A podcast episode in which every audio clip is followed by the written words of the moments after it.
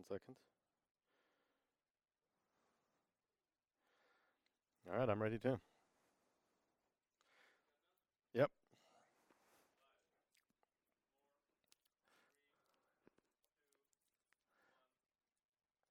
Hello there. I'm hope. Oh my God. That's a short one. Okay, one take.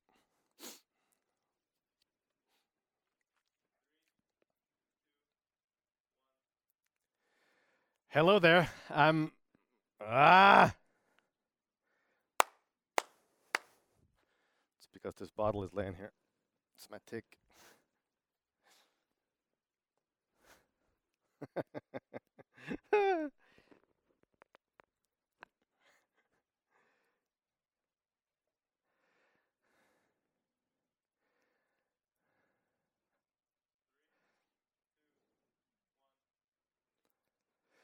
I hope you're doing well wherever you are. Thanks for joining me again today. We're in the middle of a very important series of messages called I'm Loving It. I am loving it. Learning to read, learning to study, and learning to love the Word of God, to love the Bible. And uh,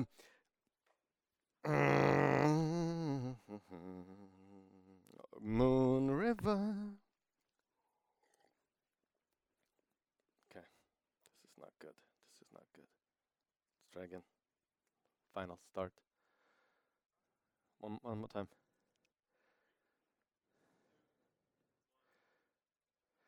Hello there. I hope you're doing well wherever you are.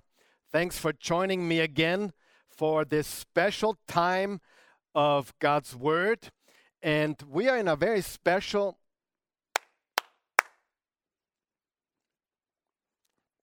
again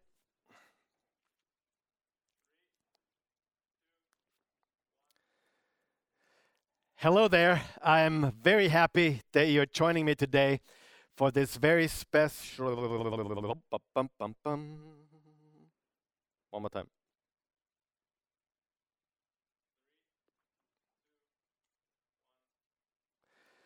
Hello there. I hope you're doing well wherever you are. And thanks for joining me again for this special time in God's Word. We're in the middle of a very interesting but more important.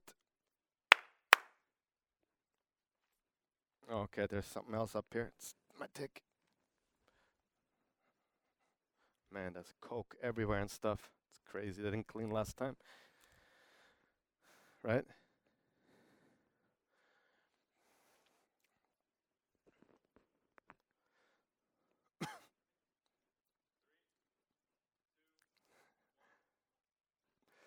Well, hello there. I'm very happy that you. Again. Hello there. Thanks for. What's going on? Dang it. Let me breathe.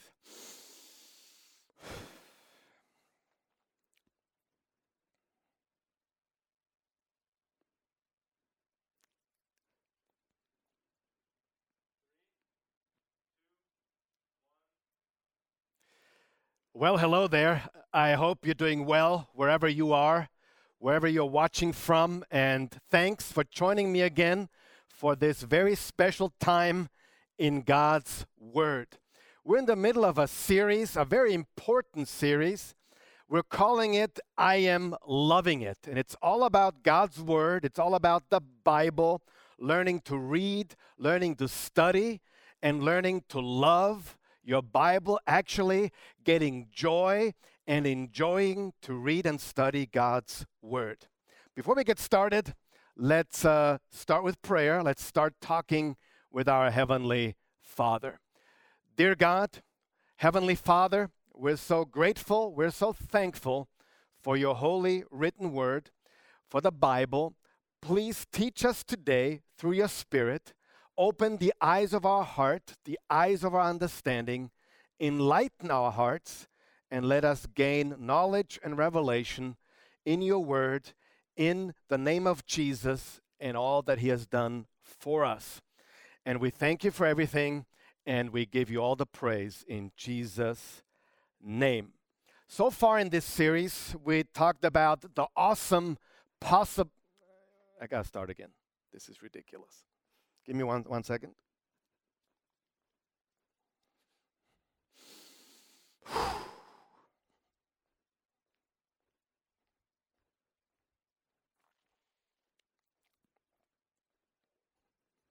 All right.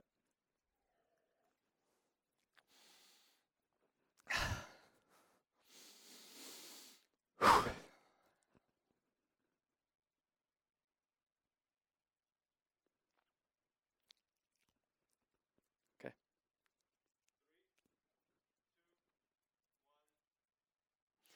Well, hello there. I hope you're doing well wherever you are. And thank you for joining me for this special time in God's Word. We're in the middle of a series, a very important series, I believe, called I Am Loving It.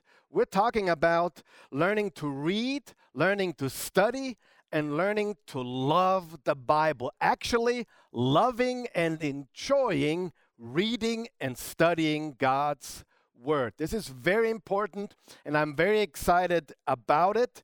And this is already part five of this series. Now, if you've missed any of the messages, please go to our website at oasechurch.tv and you actually find a English section where all the English messages are archived on our website and you can listen and watch to all of them and catch up with everything we've talked about so far. So far in this series, we've talked about the awesome possibility of Bible study. We talked about the potential it has to study the Word of God, which hundreds and hundreds of years ago, people did not have that privilege when the Bible was only in Latin or actually in Hebrew and Greek, and people were not able to read it. But then Luther or Wycliffe came along to translate the Bible into English or German and other languages, and people were able to read the Bible for the first time in their own native language. Well, now we have the Bible on our smartphone, on our tablet, on our laptop, on our computer. We have it also, thank God, still in paper. We have in all kinds of different translations, dozens of translations in English, dozens of translations in all other kinds of languages. So we have this great privilege of reading the Bible simply and easily every single day, every moment of our lives. And yet, we live in a time and age where people are biblically illiterate. They do not know what the Bible says, and they do not really listen to God's word on a large scale, and we want to change that. There's an incredible possibility, an incredible potential, which also leads to an incredible power that comes from reading and studying the Word of God. Now, to get the most out of the Word of God from the Bible, we said we have to, number one, have the right heart. We have to have a new heart. We must be born again, Jesus said. We must believe in God. We must be children of God, sons and daughters of God through faith in Christ. Otherwise, we will not understand really what it is saying because people are blind, people are dead, but Christ made us to see and Christ made us alive. That's the good news of the gospel. So we must have a new heart. We also must have a hungry heart. See, it's, it's possible to have a new heart and yet not be hungry anymore, not love God or love His Word like we used to, like Jesus wrote to the church in Ephesus in Revelation chapter 2, verses 1 through 5. He said, You're doing great works, you're doing good things, but there's one thing that disturbs me. You have lost your first love. Turn around, repent. That's what repenting means to turn around. Come back to me. Love me like you used to. And uh, that's what Jesus really wants from us. That's what God wants from us to love Him with all of our hearts, all of our minds, all of our being, all of our strength. That's really the commandment that we have been given to love God. And it means to love God and to love His Word. So I want to love the Word and I want to love the God of the Word. So we have to have a new heart, we have to have a hungry heart, and also we have to have an obedient heart, meaning that we are willing and ready to apply the Word of God. So that's what we said. And then we talked about the right method. And there's many methods, but it's important to have the right method. If you don't like the word method, find another word. It's okay. Maybe the right approach, if you like that better. Uh, but we do need a way to study the Bible. It's important what we hear, it's important how we hear, and it's important what we do with what we hear. Jesus said in Luke 8 18, Therefore, consider carefully how you listen. Whoever has will be given more. Whoever does not have, even what they think they have, will be taken from them. Consider how you listen. Now, consider how you read, consider how you study. It's very important that we have the right approach so we can retain what we hear, we can retain what we listen that the Word of God not only comes in our brain for a short time, but it goes deep into our hearts. So we become hearers, not only hearers of the Word, but doers of the Word. Uh, otherwise, we are deceiving ourselves. James 1:22, be doers of the word, not hearers only. Otherwise, you don't deceive your pastor, you deceive yourself. So, how you listen. And then Jesus says, whoever has will be given more. Whoever does not have, even what they think they have, will be taken from them. I find that in- interesting because how can that be Christian if you give someone who has already a lot even more and you take away from someone who already has hardly anything and give it to the one who already has so much? Well, number one, how can something be unchristian what uh, Jesus Christ himself proclaimed. Number two, whether you like it or not, it is a law. It's called the law of use. If you lo- use your muscles, they will grow. If you don't use them, you will lose uh, muscle. And if you use your brain, you get smarter, you get wiser. But if you don't use your brain, you get also weaker in your thinking. So what you use becomes more. When you use your talents, they get better, they get stronger. If you don't use your talents, you let them sleep, they will die out and you'll lose it all together. So the same thing applies to the Word of God. The more we study it, the more we read it in the right manner, the more we will grow to love it, the more we will grow to enjoy it, the more it will bear fruit in our life. And the more fruit, the more fruit, the more fruit. It just keeps on growing and growing and growing. I noticed this in my life. I used to like, uh, you know, read one chapter and be just completely overwhelmed.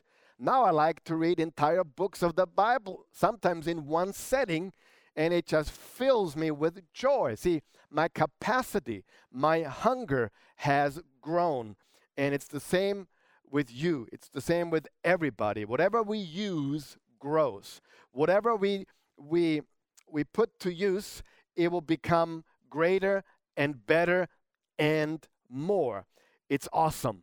It's the same with the Bible. So let's learn to love it. Let's learn to read and study and enjoy it because God's word has the power to change lives and it will fill you like nothing else can. It will, it will quench your thirst and fill your hunger like nothing else ever will because all else fails, but God's word fills. Let's say that again. All else fails, but God's word fills. I just came up with that. I don't know if it's good. It's not poetry for sure, but if all else all else fails, but God's word fills.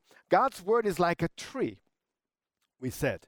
You know, Luther said that he likes to study the word like shaking a tree. Well, let's say the word of God is a tree.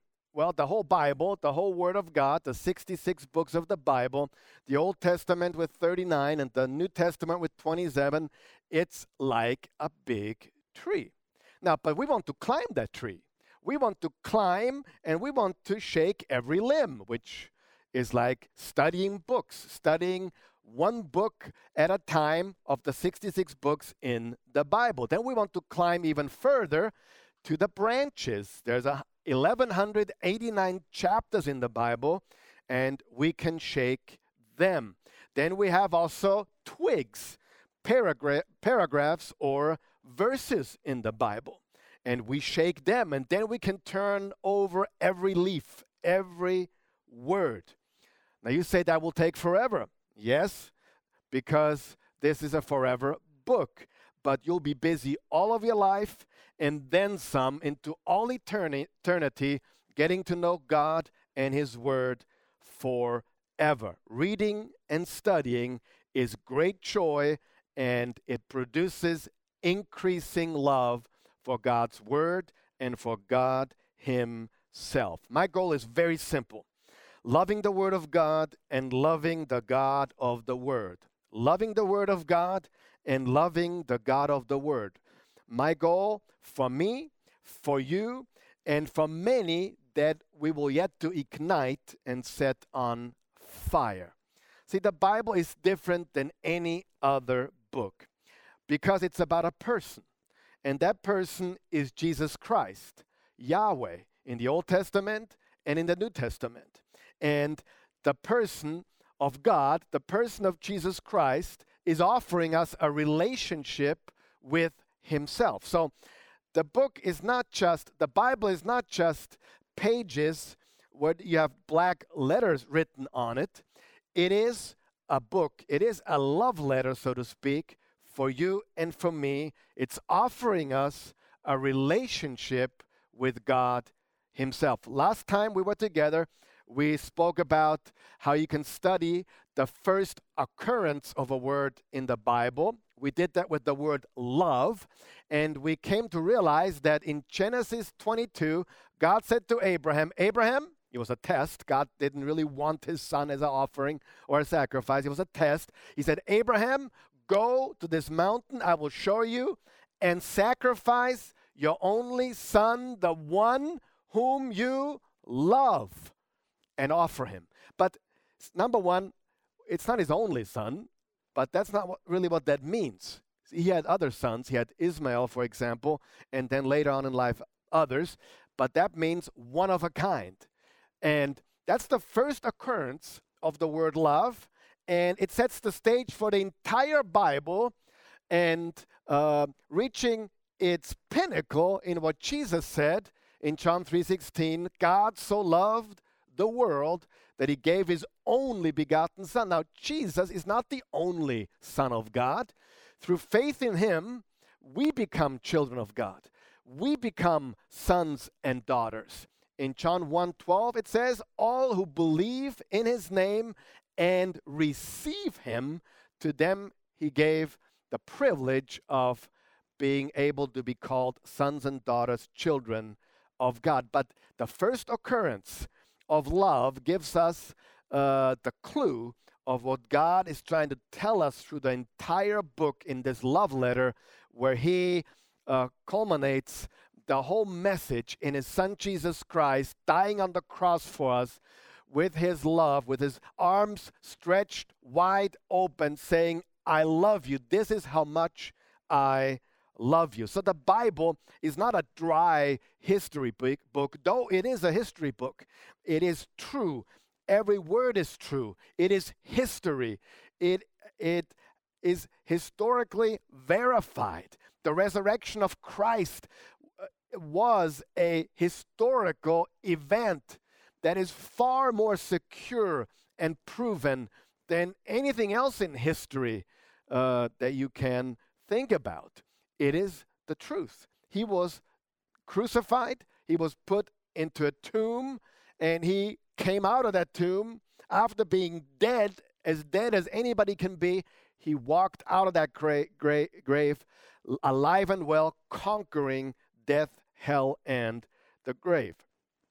So it's about a person, but it's also about principles or truth. See, truth is a person, and truth is also principles. Jesus is the living word, and he gave us the written word. So it's about a person and a relationship, and it's about principles that give us wisdom, that give us knowledge, that give us insight, and that help us to get to know God better and to understand the world we're living in, our purpose, our calling, everything we need to know, everything we need to have for life that pleases our Heavenly Father. So don't forget this. The Word of God is living. It is not a dead history book. It is alive. It is living. It is sharper than any two-edged sword. It says that in Hebrews 4:12. It's got the power to change and transform people's lives because it is not just a book, it is a person. It's getting to know the author, not just a book that you grab from the shelf. Now, when my wife and I both went to Bible college, um, I uh, wanted to show you this a couple weeks ago. This is my my beautiful Bible from Bible college days, and and I, I read it up and down. I wore it out. You know, you don't have to wear it out quite that bad, but you know, using your Bible is what it's all about. It doesn't have to be in the museum to look good. It has to go into your heart and into your mind and change you. And this is Christy's Bible. It, it looks it looks better than mine for sure. It's white. Mine is black. This is pretty cool. She was 17, uh, actually in 12th grade. She did high school. She only had a few hours to finish it up. She did hair school and Bible college at the same time in her 12th grade of high school year. And I was already in my second year as she did that. And it was a wonderful, wonderful experience. But I wanted to show you that a Bible, and now I have different Bibles. I've got this one. It's my English Bible. I got several German Bibles. I write in them. I, I underscore. I mark. I repeatedly read. I memorize some scriptures. And so the Bible is like no other book. No other book is carried like that. No other book is underscored like that.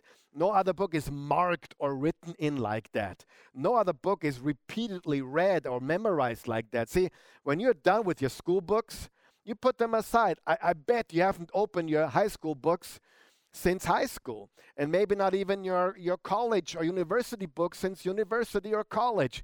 You put those books aside and I'm willing to, to bet that if we had a test today on some subject that we had in high school, let's say a biology test or I don't know, a history test or whatever test, we may not even be able to pass it because not because we're stupid, but because you know the information has gone into our mind and left our mind uh, just as quickly.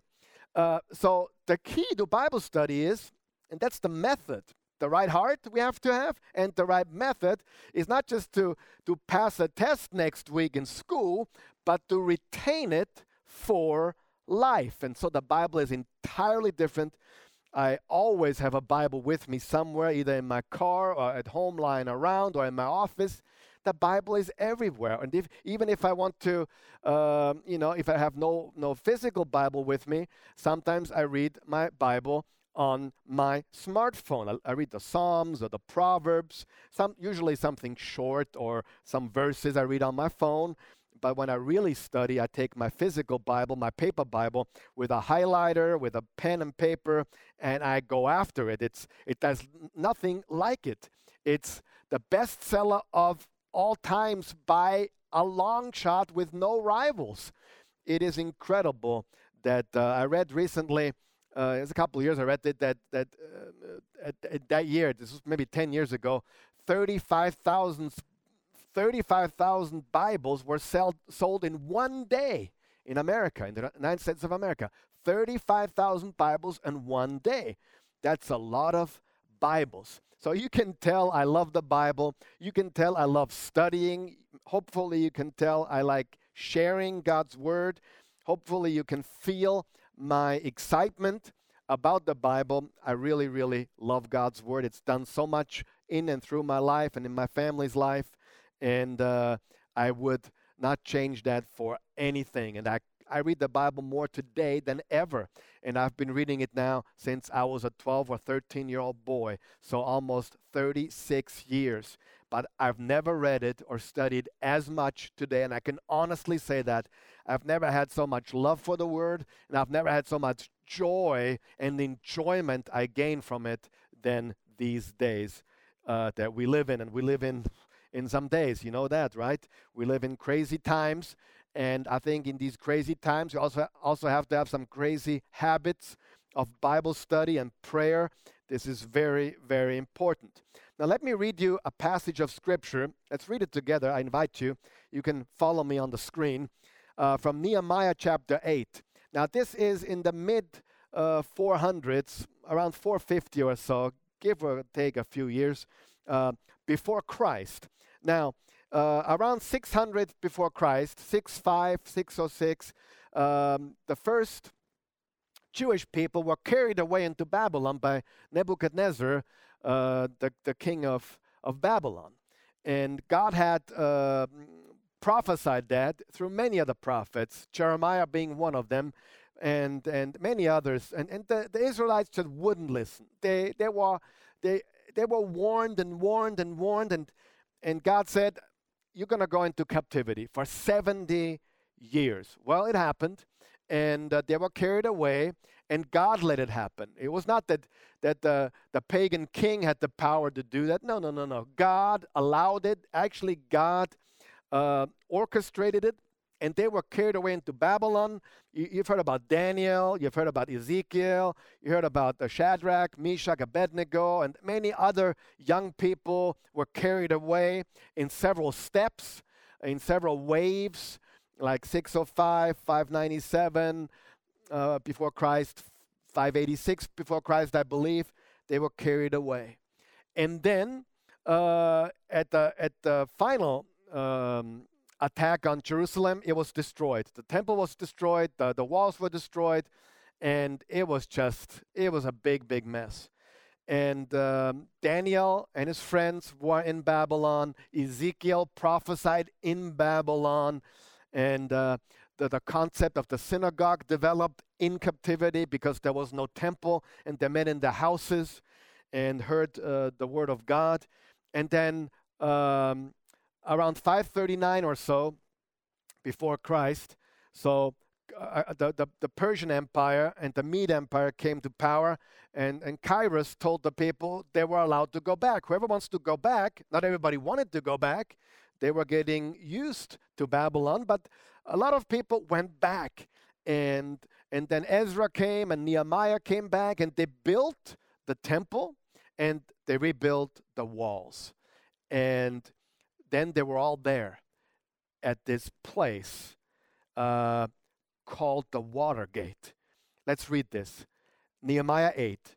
All the people came together as one in the square before the Water Gate.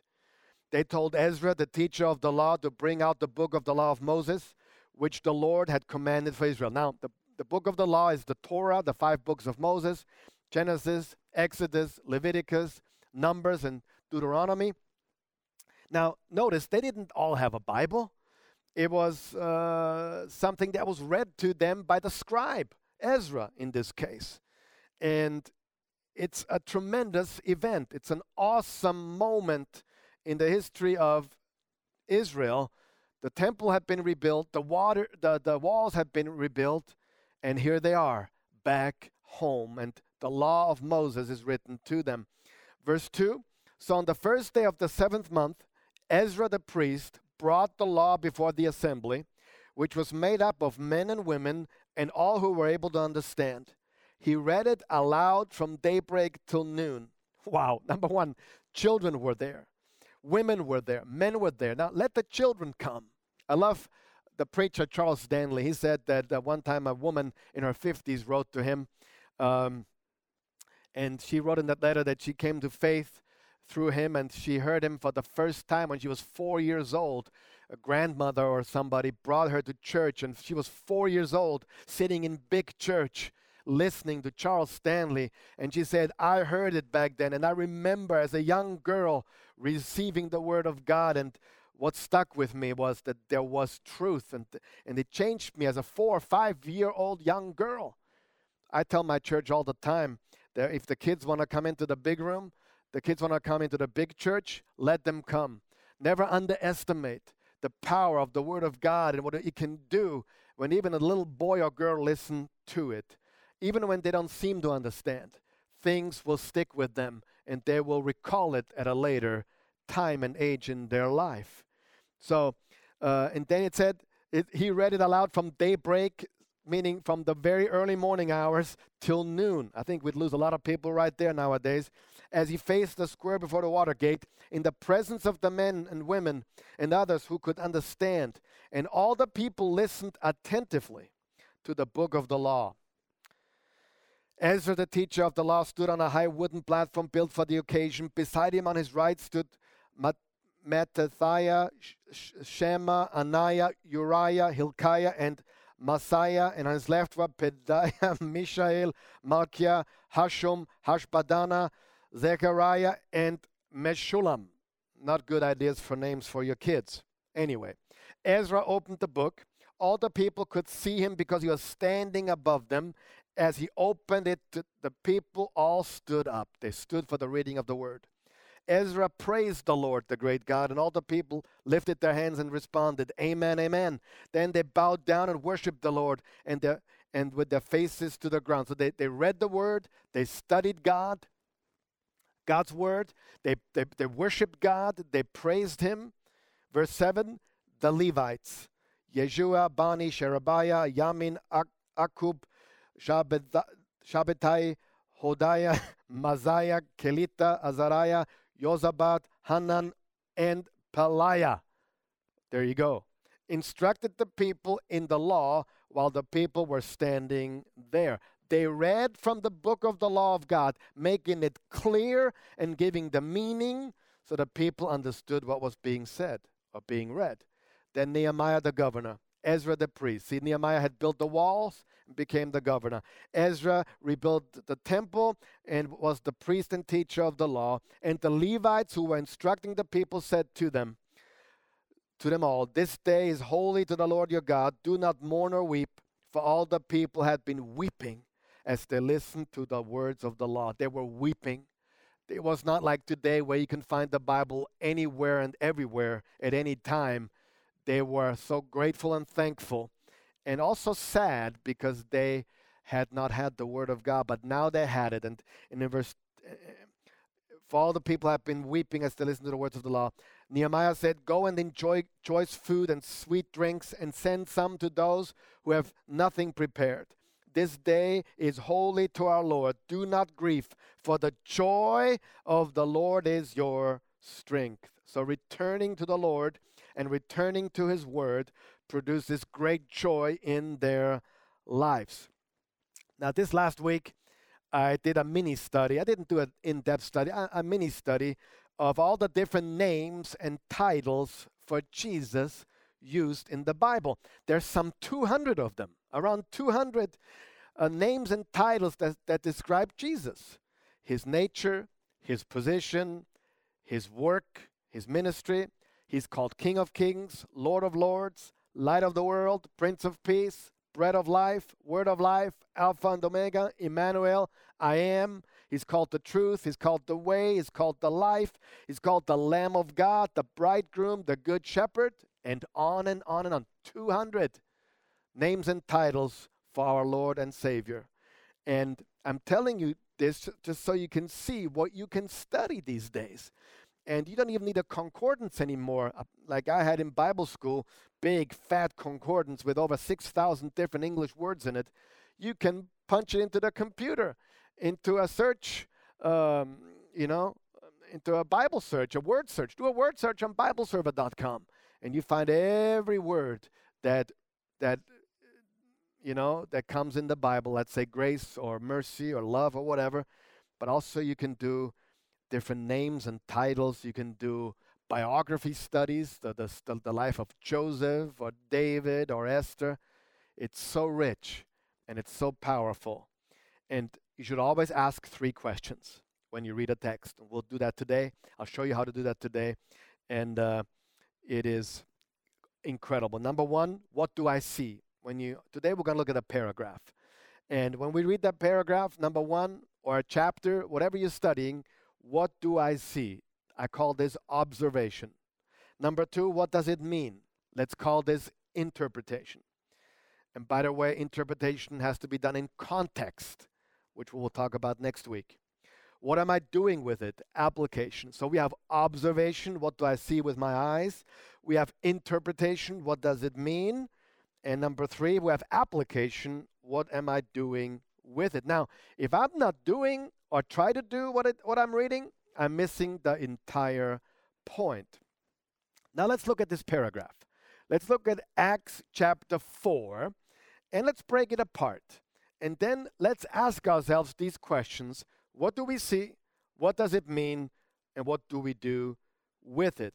Acts chapter 4, 23 through 31. And it starts like this on their release, Peter and John went back to their own people and reported all that the chief priests and the elders had said to them. Let's stop here for one moment because I have to give you some context. Now, Acts chapter 1, Jesus was still here and he said, You know, uh, I will go and I will send you the Spirit. But, but I do it so you can be my witnesses in Jerusalem, Judea, Samaria, and unto the uttermost parts of the earth. Actually, that actually happened all the way through the book of Acts until Paul, the apostle, you know, came over to Europe and, and all over the place and preached the gospel. What Jesus had said actually came true. It's prophetic and it's what we are to do today. We should start where we are and we should participate in proclaiming the gospel in the entire world. And so after he said that about being witnesses, he was taken up into heaven. He, wa- he ascended into heaven, and angels appeared and said, In the same way he went up, he's coming back. I'll be back, Jesus said. And in chapter 2, we see the Spirit of God coming down, the Holy Spirit. It's the day of Pentecost and uh, then they proclaimed the gospel in all kinds of different languages. That was one heck of a miracle. And uh, what we have at the Tower of, of Babel in, in Genesis 11, where the languages were confused, in chapter 2 of Acts, we have how people all of a sudden spoke languages in, uh, that they didn't even understand or never learned, and people could understand them in their own language, the visitors. The church was born in Acts chapter 2. You know, uh, they, be, they came to Christ, and, and it says 3,000 men were saved, plus their women, plus, plus, uh, plus women, plus children were saved, and they had fellowship. They broke the bread. They, they had the teaching of the apostles, and uh, they were together in one accord. And then in chapter 3, persecution set in. The, they were persecuted for preaching the gospel. They were um, actually taken captive. They were threatened. And they were told never ever to mention the name of Jesus again. They said, Well, we cannot do that. We have to speak about Jesus. And whether it is right to obey God or man, what's, what's better or more important, you decide. We know we have to obey God rather than men. And then they were released, were threatened again, and then they came to their own people. That's where we are. After being threatened for proclaiming the gospel and being taken captive and treated not very nicely, they were now back with their people. In verse 24, it says, When they heard this, they raised their voices together in prayer to God. Sovereign Lord, they said, You made the heavens and the earth and the sea and everything in them. You spoke by the Holy Spirit through the mouth of your servant, our father David. And now he quotes Psalm chapter 2, which was prophetic 1,000 years before this happened. Why do the nations rage and the peoples plot in vain? The kings of the earth rise up and the rulers band together against the Lord and against his anointed one. Compare that with Psalm chapter 2, the first several verses. Indeed, Herod and Pontius Pilate met together with the Gentiles and the people of Israel in this city to conspire against your holy servant Jesus, whom you anointed. They did what your power and will had decided beforehand should happen. Now, Lord, consider their threats and enable your servants to speak your word with great boldness. Stretch out your hand to heal and perform signs and wonders through the name of your holy servant Jesus. After they prayed, the place where they were meeting was shaken, and they were filled with the Holy Spirit and spoke the word of God boldly. Now, nine verses, one paragraph. Remember the Bible, a tree, which is the whole Bible the limbs is the chapters, but then you have the the the branches and the twigs, which uh, is actually um, you know paragraphs and verses. But there's one paragraph that is so rich. Now, what do we see? Well, we see a theme here, and the theme is very clear. Jesus' followers proclaim and they pray. Jesus' followers pray. Now, what do you do when you get persecuted for your faith or people look nasty at you because you're not, you know, like them because you love Jesus more than any, anything else? Now, let me say this make sure you're a light, make sure you're a good citizen. Don't give them any reason to uh, speak bad about Jesus or you, but they still will. They still will sometimes. And Jesus' followers don't whine, they worship. They don't, uh, you know, shoot back at people, they pray. They follow Jesus. Now, Daniel in chapter 6 of Daniel, even though he was forbidden to pray, he prayed. He went to the lion's den, but God was with him. And he is with us as we follow him, as we do what he wants, as we obey God rather than men. But Jesus' followers pray. That's the theme. Now, what can we see? What do we notice? There's a few things I notice, and it gives us a meaning of this text. Number one, it is a prayer with perspective. They know who they're speaking to.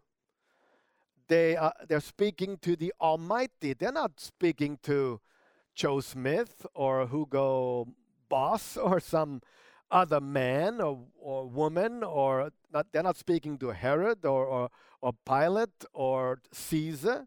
They're speaking to the creator of the universe, the Almighty, the creator, their heavenly Father. Now, Jesus, in the Our Father prayer, the first thing he taught the, the disciples is, Our Father who art in heaven, who they're talking to.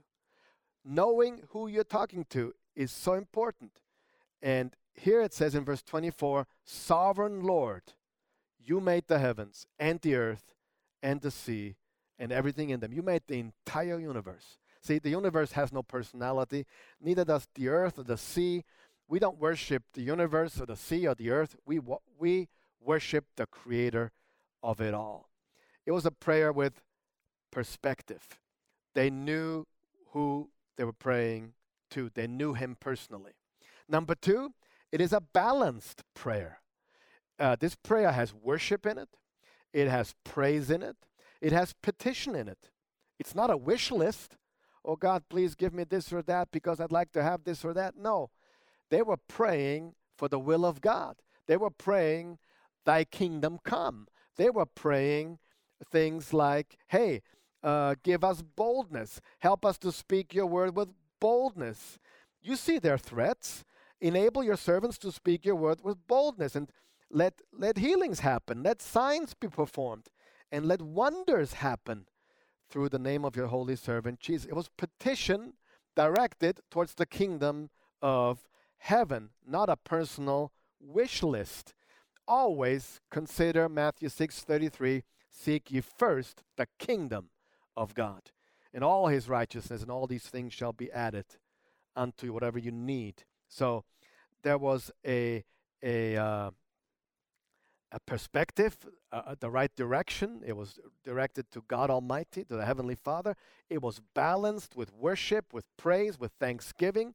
Our prayers should always begin with these kind of things worship, praise, and thanksgiving. There was petition, and it was not egotistical. Maybe your prayer life is not good because, number one, maybe you don't pray at all or pray very little, or uh, your prayer life is about me, myself, and I, uh, yourself. Uh, very egotistical, but make it about God, make it about His kingdom, make it about other people, and see your life and and um, purpose just just totally change. What else do I notice? I notice it's a prayer with perspective. It's a balanced prayer. It's a specific prayer. Um, you know, they didn't say, "Lord bless all people." You know, quite honestly, that prayer does not work. Bless all people. Why doesn't it work? Well, it, then we could all say, Lord, bless all people, and the whole world will be blessed. That's not how it happens. God wants us to be specific. When you pray for people, have their name in front of them. Pray for them by name and not just very randomly or like that. Um, Lord, I want to pray for my son, my daughter, my my grandchild. I want to pray for my my mother, my father, my my my pastor make your prayer specifically. Pray for the country you live in, that God would do a work. Pray for the politicians by name, that God would touch their hearts. But make it a specific prayer. And number four, I see, I notice it's an answered prayer. God answers these kind of prayers. It's an awesome answer. Um, he doesn't answer a wish list, like I said, but he, he says, it says the place where they were meeting was shaken they were filled with the Spirit and they spoke the word of God boldly, exactly what they wanted. They continued to do, preaching, proclaiming, uh, promoting the gospel with boldness. Let us pray like that. Let us live like that. Let us do life like that. And I just showed you from one paragraph, from nine verses, what you see. What you see is it's, it's, it's the theme is prayer. What does it mean? we show I, I showed you how it's how it's a, a prayer of perspective it's a prayer of balance balanced prayer it's a specific prayer it's an answer prayer and what can i do with it? How can i pray like that? Make my pr- prayers uh, center around him and not me. Now that's why we have the our father who art in heaven prayer. Um, you know i did a series on that prayer in my German congregation. Uh, and we talked about every segment of that prayer and how we we approach the Father, we praise Him, we honor Him. Hallowed be your name. We praise you, we honor. We want to be about your will and your kingdom, not selfishly. Then we will petition for for what we need, not always what we want, what we need. We pray for forgiveness as we forgive others. We pray that He would keep us from evil and from the temptation, and help us to conquer temptations, and then glorify Him again. For yours is the kingdom and the power and the glory forever. So it's an awesome thing to pray in the right manner. You have to have the right heart, a new one, a hungry one, and an obedient one. You must have some good methods of Bible study. Uh, I just gave you one example. You can do that with every paragraph. Last week I gave you how, how you can do a word study, or you can do uh, uh, one verse, how you outline one verse. I gave the example from John 3:16. We need the right heart and the right method, and we also need to pray and study together.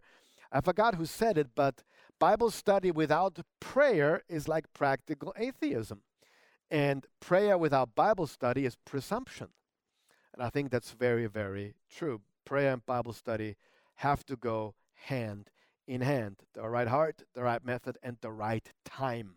Let me ask you this What is the right time? Well, for me, it's early in the morning. If I don't do it early in the morning, it, I get, it gets lost in the day. I got to get up early to read my Bible and to pray. If I don't, it, it's gone. Uh, one guy said to me one time, Well, I, I, I do it first thing in the morning. I said, when is that? He said, 10 o'clock. I, I knew that moment he was a, you know, uh, a late, a late, a late person going to bed late and getting up late, which is fine. Better in, at 10 in the morning than not at all, but do it in the evening, in the morning, whatever fits your schedule. But what do you do when you have a doctor's appointment, a lawyer's appointment, or a dentist appointment? Well, you you you log it in your calendar on your on your smartphone or your tablet or on a, a paper calendar. Well, that's the way we have to get with God and studying His Word and spending time in prayer with Him. And I'll talk more about that next week as we continue and finish this series on I'm Loving It. But don't miss that, by the way, next week as we talk about context, how we, as we talk about the right time, and just the loose threads we're going to finish up in the, this series. Well, I hope you could receive it today. Don't miss next week.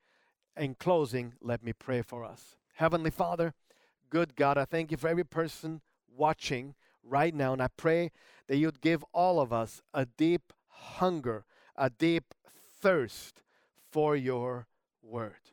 We want to return to our first love. Now, if if you have never come to know Jesus and never fallen in love with him for the first time, just tell him that you need him right now. Say, God, I need you. I need to be saved. Jesus, come into my life. I believe you died for my sins. I believe you died on the cross and were buried. And I believe you rose again from the dead. I believe in you. I give you my life. I receive yours now. I want to be a Jesus follower now. See, in Romans 10, it says, If you confess with your mouth the Lord Jesus and believe in your heart that God has raised him from the dead, you will be saved. So if you did that right now, you are saved. You're born again. You have a new heart. Old things are passed away. Behold, all things become new. Well, I love you and I hope to see you next week.